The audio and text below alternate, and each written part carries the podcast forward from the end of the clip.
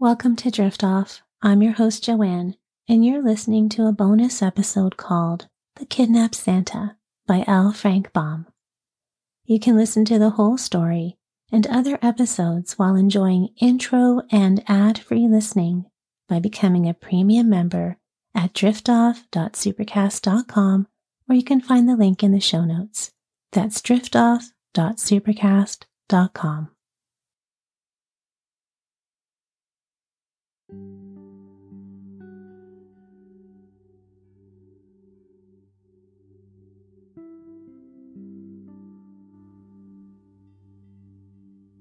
Welcome to Drift Off, bedtime stories to help you unwind, relax, and drift off. Thank you for joining me. I'm your host, Joanne, and it's a pleasure helping you get restful sleep. Tonight I will be reading a story called A Kidnapped Santa Claus, first published in 1904 by L. Frank Baum, the author of The Wizard of Oz. In this story, we will hear about some uncommon events that take place in the land where Santa lives, in Laughing Valley, with all his magical helpers. Beyond Laughing Valley lies the forest of Burzee. A large mountain stands there that contains the cave of demons who conspire to kidnap Santa. But even when it looks as though the demons may win, one can never underestimate the power of magical friends. And now, if you haven't already, perhaps you can shift around into a comfortable sleep position that feels just right for you. And as you begin to settle in, you can notice the sounds around you. The sounds that are close by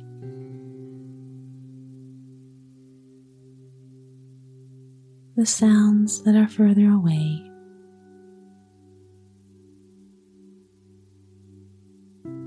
Notice the various places of pressure where your body meets the surface below. And as you arrive now into this present moment, you can give yourself permission to let go and relax. letting go of any holding, letting go of tension, thoughts, letting go of the day, and enjoy this quiet moment now of rest and relaxation as you drift off. And so, as always, my friend, settling comfortably under the covers, take a full, comfortable breath. And as you exhale, relax and let go. Allow any tension to just melt away, letting your body sink deeper and deeper down into the softness of your bed. There is nothing else to do and nowhere else to be. So just lay back relax, and enjoy the story.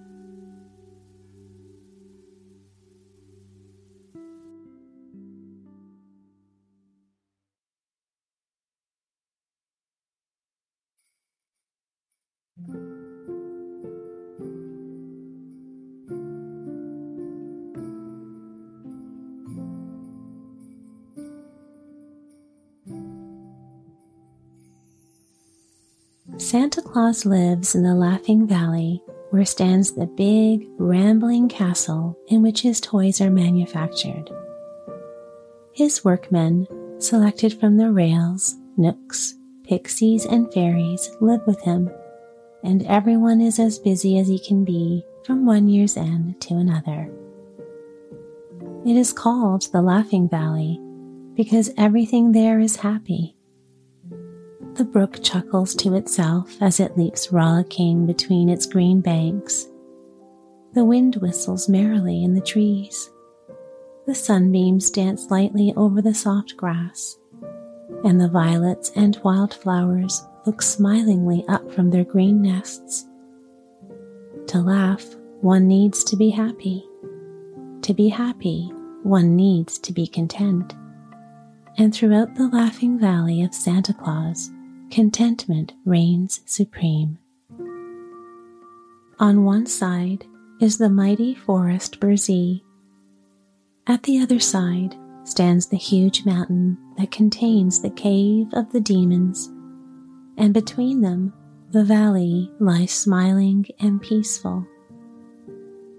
One would think that our good old Santa Claus, who devotes his days to making children happy, would have no enemies on all the earth, and, as a matter of fact, for a long period of time, he encountered nothing but love wherever he might go. But the demons who live in the mountain caves grew to hate Santa Claus very much, and all for the simple reason that he made children happy. The caves of demons are five in number. A broad pathway leads up to the first cave, which is a finely arched cavern at the foot of the mountain, the entrance being beautifully carved and decorated. In it resides the demon of selfishness, Back of this is another cavern inhabited by the demon of envy. The cave of the demon of hatred is next in order, and through this one passes to the home of the demon of malice, situated in a dark and fearful cave in the very heart of the mountain. I do not know what lies beyond this. Some say there are terrible pitfalls leading to death and destruction, and this may very well be true. However, from each one of the four caves mentioned, there is a small, narrow tunnel leading to the fifth cave, a cozy little room occupied by the demon of repentance. And as the rocky floors of these passages are well worn by the track of passing feet, I judge that many wanderers in the caves of the demons have escaped through the tunnels to the abode of the demon of repentance, who is said to be a pleasant sort of fellow, who gladly opens for one a little door admitting you into fresh air and sunshine again. Well, these demons of the caves, thinking they had great cause to dislike old Santa Claus, held a meeting one day to discuss the matter. I'm really getting lonesome, said the demon of selfishness. For Santa Claus distributes so many pretty gifts to all the children that they become happy and generous through his example and keep away from my cave. I'm having the same trouble, rejoined the demon of envy. The little ones seem quite content with Santa Claus, and there are few, indeed, that I can coax to become envious.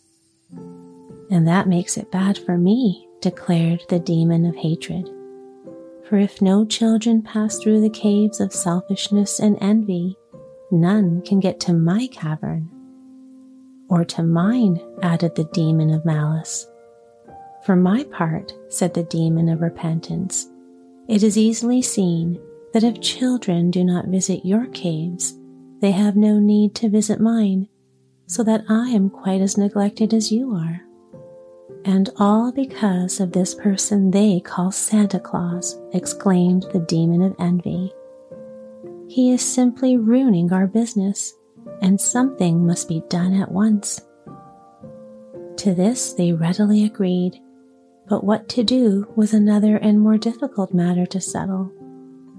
They knew that Santa Claus worked all through the year at his castle in the Laughing Valley preparing the gifts he was to distribute on Christmas Eve, and at first they resolved to try to tempt him into their caves, that they might lead him on to the terrible pitfalls that ended in destruction. So the very next day, while Santa Claus was busily at work, surrounded by his little band of assistants, the demon of selfishness came to him and said,